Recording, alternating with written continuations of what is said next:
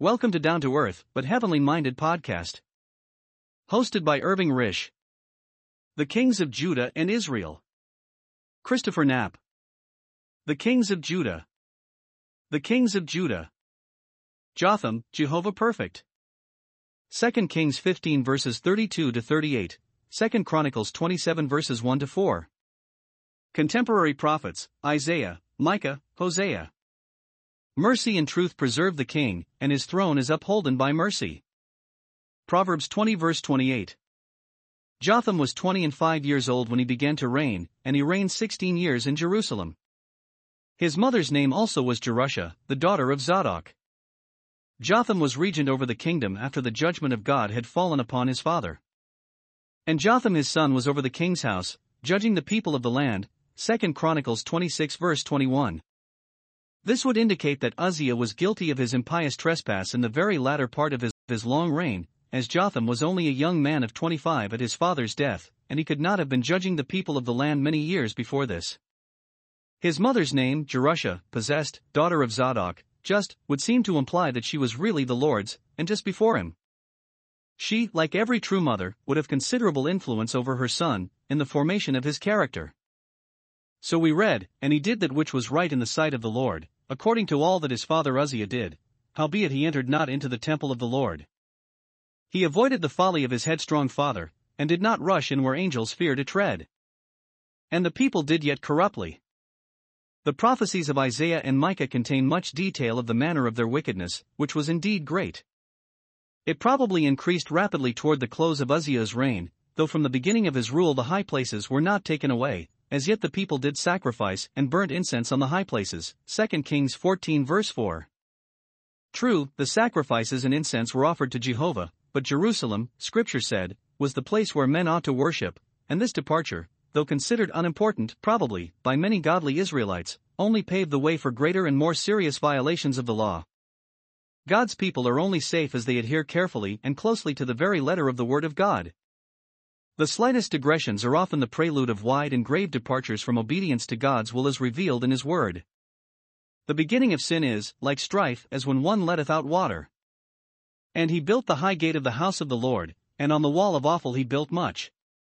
The high gate led from the king's house to the temple, see 2 Chronicles 23 verse 20, and Jotham's, Jotham's building it, rebuilding, or repairing, is very significant.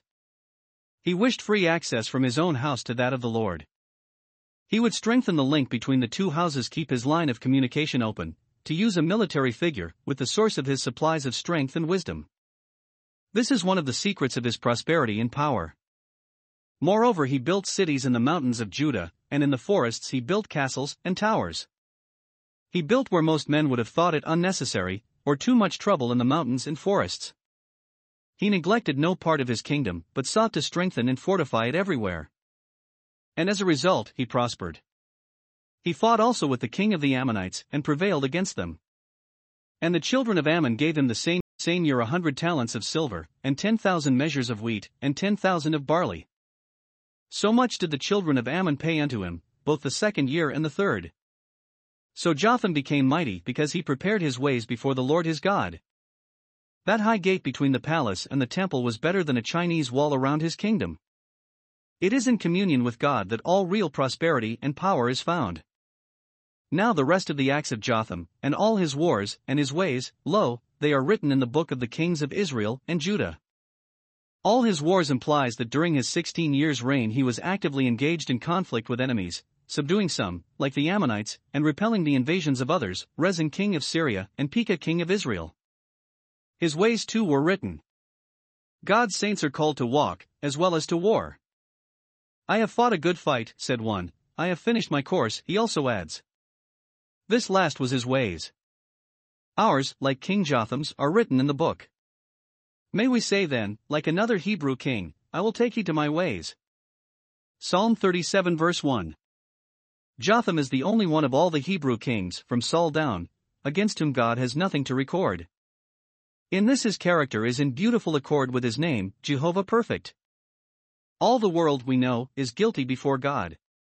All have sinned, God says. But in his public life, Jotham, like Daniel, was perfect or blameless.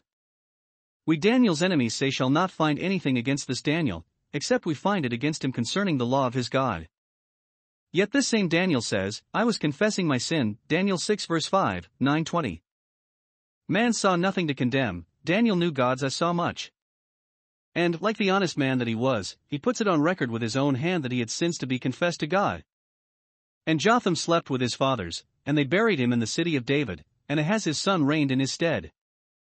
Had Micah Jotham's death in mind when he wrote, The godly man hath perished out of the land? Micah 7 verse 2, New TR. From what follows in the chapter, down to the seventh verse, it would appear so.